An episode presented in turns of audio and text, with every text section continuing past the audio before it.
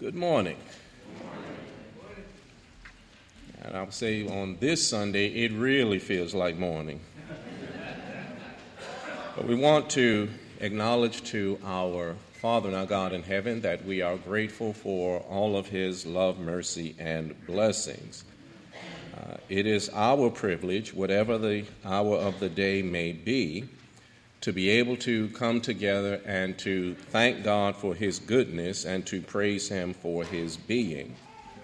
Uh, God is ever present, He is ever faithful, and He is ever loving. Uh, he is all of that and so much more. Uh, he is all that we need and more than we deserve. His ears are open to our prayers, and His hand upholds us in the way. God is good to us, and He gives us peace. Uh, the psalmist declares in Psalm 4, verse 8, he says, I will both lay me down in peace and sleep, for thou, Lord, only makest me dwell in safety. And for all of God's blessings, we ought to be eternally grateful. We want to direct your attention uh, again to John chapter 11. Uh, this is the same text that we considered uh, last Sunday. We want to look again there uh, at the same uh, two verses that we principally considered uh, on last Sunday. there in John chapter 11, verse number 21. Then said Martha unto Jesus, Lord, if thou hadst been here, my brother had not died. And again in verse 32 Then when Mary was come to where Jesus was and saw him, she fell down at his feet, saying unto him, Lord, if thou hadst been here, my brother had not died. Based on the account relayed to us by the Apostle John, uh, we want to use this morning as a subject if you had been here. And as we consider the text that we have before us here in John chapter 11, uh, Mary and Martha have suffered a severe loss. Their brother Lazarus had died. And for those of us that have experienced the loss of a loved one, uh, you appreciate that that's a unique kind of pain. And pain can lead you to an emotionally susceptible state, a state where you feel like God could have or should have done more than He did. Now, now when we feel like that, that's pain talking. Uh, we know in our more lucid moments that whatever God does is right, and God is always right in all that He does and in all that He allows. But, but sometimes pain will take you to a place where uh, uh, uh you just uh, of a frame of mind that you might not be otherwise. You know, we sometimes question the inevitable. Uh, since we messed up in Eden, everybody dies and we sometimes question the deserved. Every time we suffer, we are not innocent victims. Sometimes we are getting the just deserts of our actions. But when we look at John chapter 11, both sisters make a statement.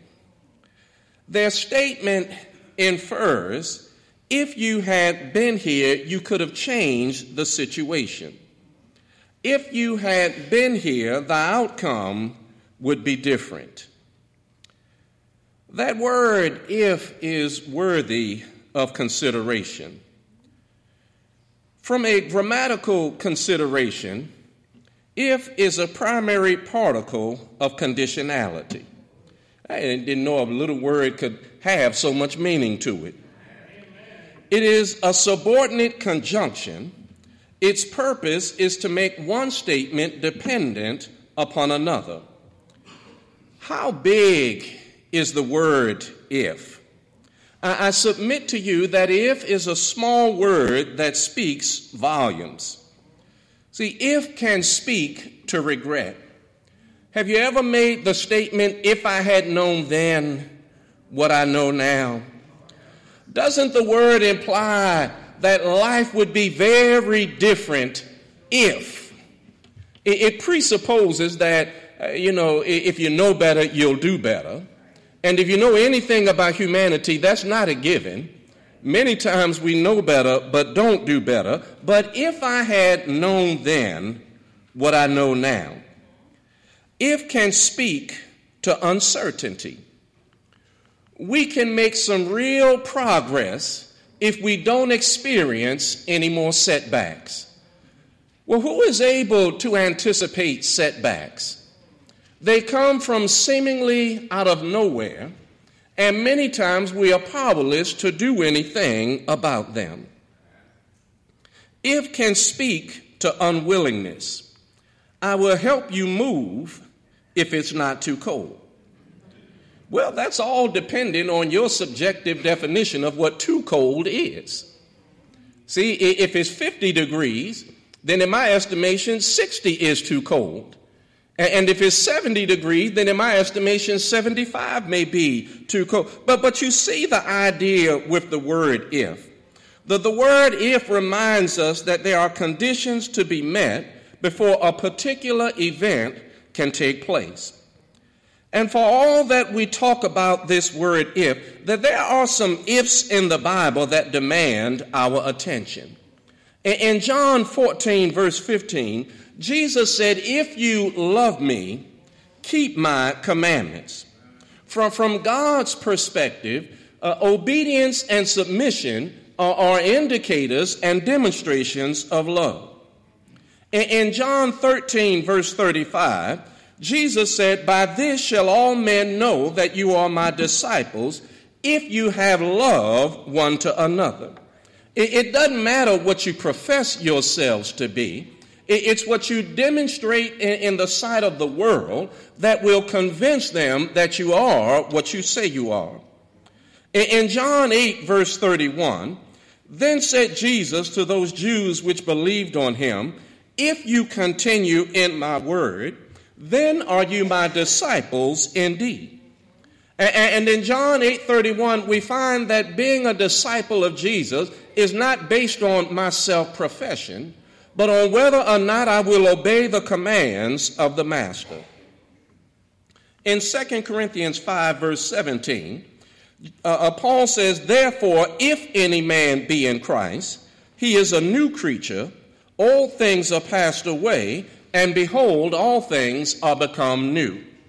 In Romans 8, verse 31, uh, uh, Paul says, What then, uh, what shall we say then to these things?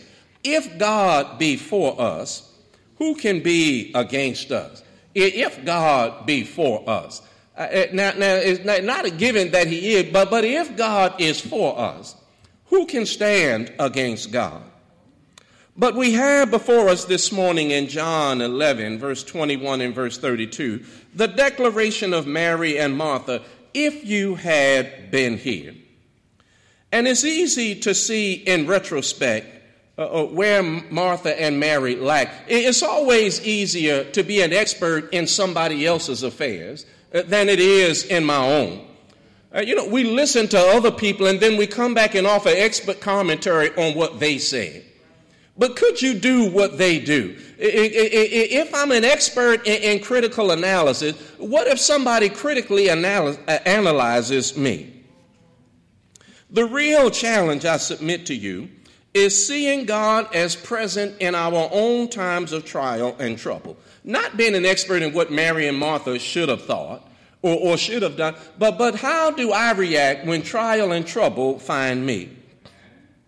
I submit to you that intellectually we know that God is omnipresent.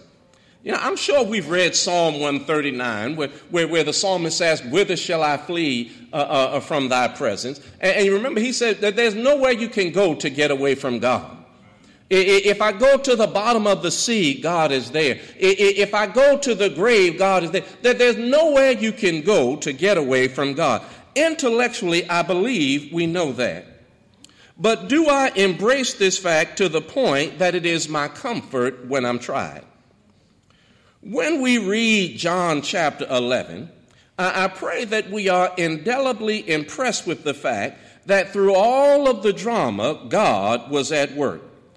Now, nobody else may have known what was going on but God, but God was at work. And if only one person knows something, God is the one that needs to know. When we look at John chapter 11, uh, we can look at the example of Mary and Martha and, and learn some things from them. Uh, back up with me, if you will, to verse number 14. Before Jesus ever gets to Mary and Martha, he, he's talking with his own disciples. And, and in John 11, verse 14, then said Jesus unto them plainly, Lazarus is dead.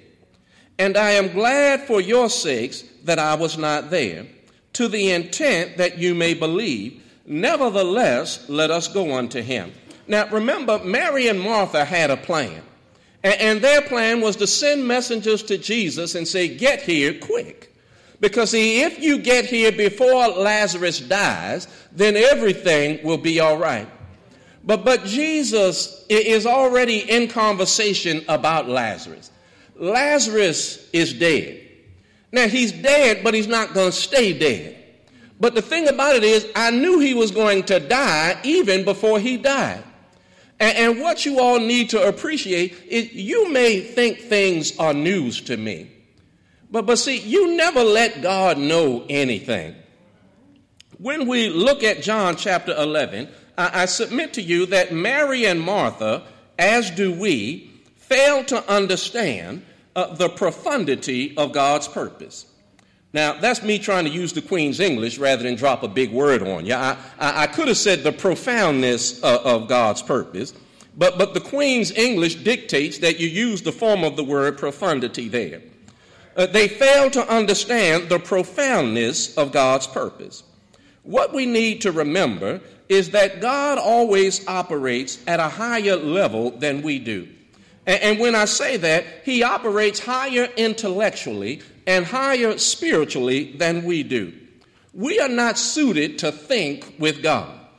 Uh, whoever has a thought uh, uh, that is different from God's and their thought is superior to God's. Now, I know we think contrary to God sometimes, but have you ever thought superior to God? God always operates at a higher level than we do. Uh, Mary and Martha's plan is get here quick. But God is operating at the level I'm going to raise Lazarus, bless you, Mary and Martha, bless my own disciples, and bless a number of onlookers and even some folk that are not alive at this time. That's God operating at a higher level. And what we need to appreciate as we travel through life is that God's primary purpose is not making us happy, but enabling us to be holy. You know, I think sometimes we take the approach to life that, that, that, that somehow is God's job or God's obligation to do what I want Him to do, to, to do the things that are going to spare me any heartache or sorrow. But in your Bibles, in 1 Peter 1, verses 15 and 16, Peter declares, But as he which hath called you is holy, so be ye holy in all manner of conversation, because it is written, Be ye holy, for I am holy. And, and that word holy is, is about much more than memorizing scripture. You know, you can memorize scripture and still not be holy. And when I read the Bible account, the devil has a good, a good knowledge and a good understanding of Scripture. But I, I, dare say he doesn't fall into the category of being holy. You know, most time when the devil shows up in the Bible, in one way or another, he, he quotes Scripture or at least refers to it. You know, uh, how well do you know the Bible when you talk to Jesus and quote scripture? Now, now you know if you're going to quote scripture to God, you sure enough better think you know what you're talking about. When we talk about being holy, being holy is about taking on the character of God. And, and what we need to remember when we go through life, we could have some ifs for God, but God could have some ifs for us. You remember Job wanted to question God. Why am I going through what I'm going through? And eh, eh, God said to Job, Well, since you want to ask me some questions, let me ask you some. Well, well, what if God decided to do the same thing to us? Eh, you have some ifs. Well, let me present you with some ifs. If you stop trying to take matters into your own hands, do you know how different your life would be? If you would talk to me other than when you need something or want something, do you know how much better our relationship would be? If you would stop relegating me to a couple of hours on Sunday, do you know what I could really do in your living? We might have ifs at some time, but what if God decided to ask us if? And appreciate that life is God's proving ground. See, God allows sometimes what He allows because He's trying to help us be better us's. Some things just can't be fully appreciated by sitting in Bible class or worship. There are some things that I need to learn uh, because I have some experience with them. You know, I, I, can read the Bible and read that God is a provider and God is a deliverer. And, and, and at that moment, I have an intellectual understanding. But, but Paul said, I want to know God. See, not just know facts about God. I, I want to know God. Well, well, Paul, how do you get to know God? The same way you get to know a person. I, I need to have some experience and some personal interaction with Him. If I really want to know God as a provider and a deliverer, guess what I need God to do? I need Him to provide and deliver me. Well, what does that mean then? It means I need to go through a valley and have God bring me out. Now I have some experience with God. See, experience means I know God on a deeper level than just what the intellect says. I know some things about people intellectually that I've never met in my life. If I know your name intellectually, I know something about you. Now, I may not know you as a person, but intellectually speaking, I know something about you. Well, Paul said, I don't just want to know facts about God, I want to have some experience with God.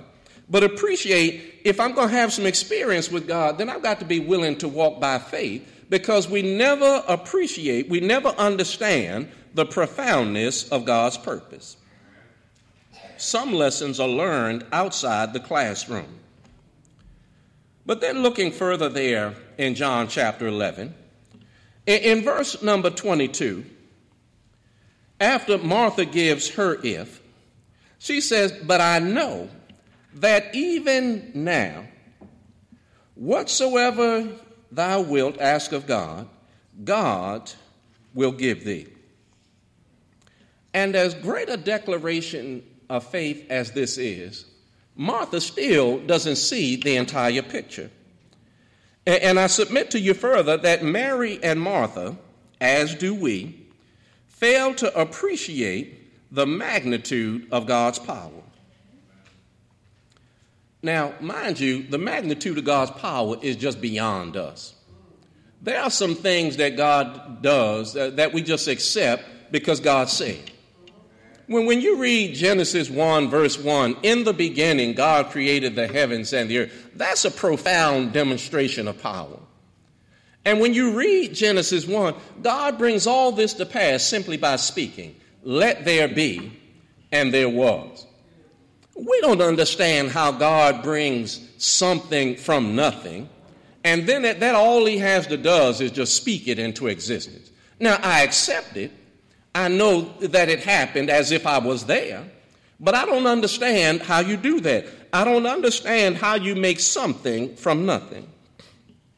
But we would do well to em, uh, uh, embrace that God's capability extends beyond our reason ability.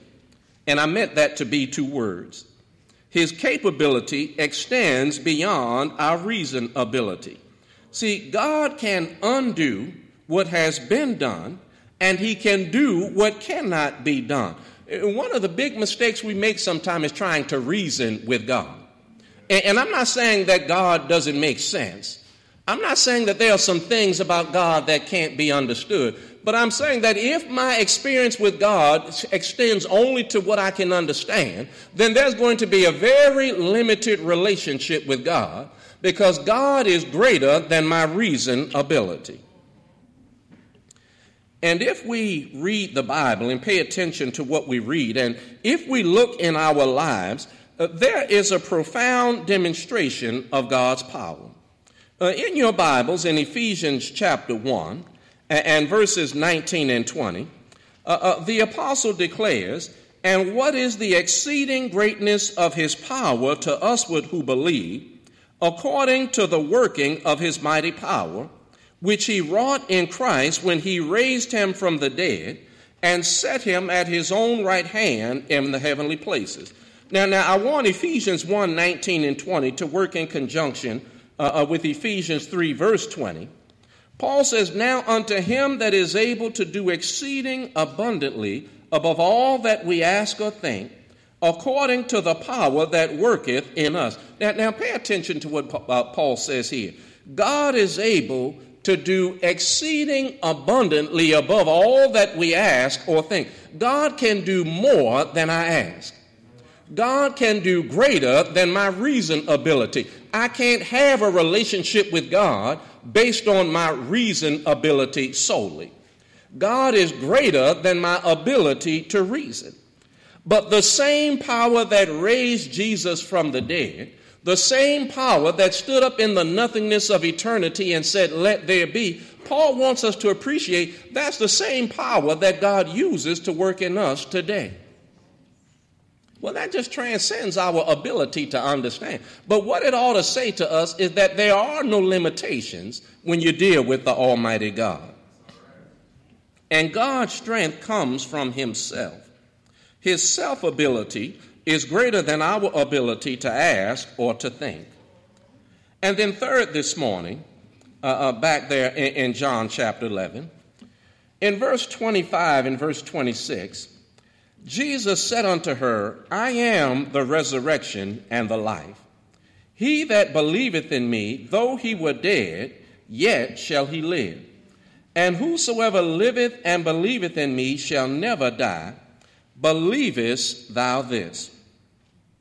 I submit to you, third, this morning, that Martha and Mary, as do we, uh, fail to consider the depth of God's love.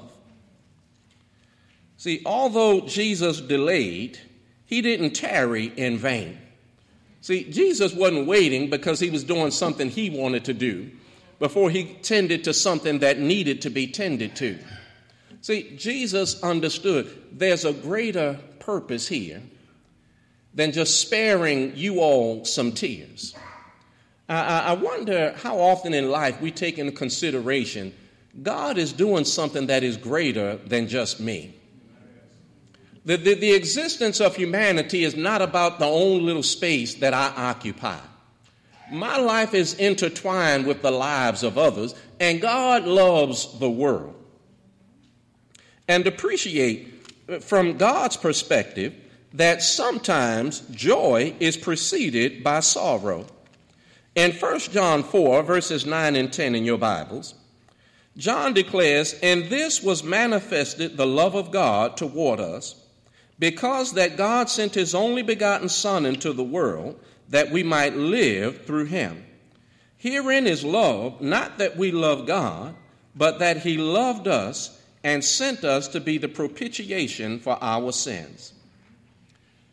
You don't think what Jesus went through didn't cause the Father some sorrow? Uh, uh, you don't think it caused Jesus some sorrow? But see, it was about bigger, something bigger than just sorrow. Yeah, there's going to be sorrow initially, but it's going to lead to joy and salvation. Did you ever stop to consider in our lives? There might be some tears right now, but God is at work doing something bigger than just the tears of the moment. Sometimes joy is preceded by sorrow. God is going to bless us through whatever it is that we go through. He calls us by the gospel to be His children because God has a better idea. He calls us by the preaching of the gospel message. He requires that we hear the good news that Jesus died for our sins, that he was buried and raised on the third day for our justification. He requires that we believe Jesus to be the Christ, the Son of God, that we be willing to turn from sin, confess faith in Jesus as the Christ and Savior, and be willing to be baptized in water for the remission of sins. And when we go down into the waters of baptism, God washes away our sins indwells us with his spirit and adds us to the body. And the expectation and the command after we are baptized is that we will live obediently and glorify God through the lives that we live. Perhaps you're here this morning, you want to respond to the invitation, or you want the church to pray for you. And if either of these are the case, then we bid you to come as we stand and as we sing the song of invitation.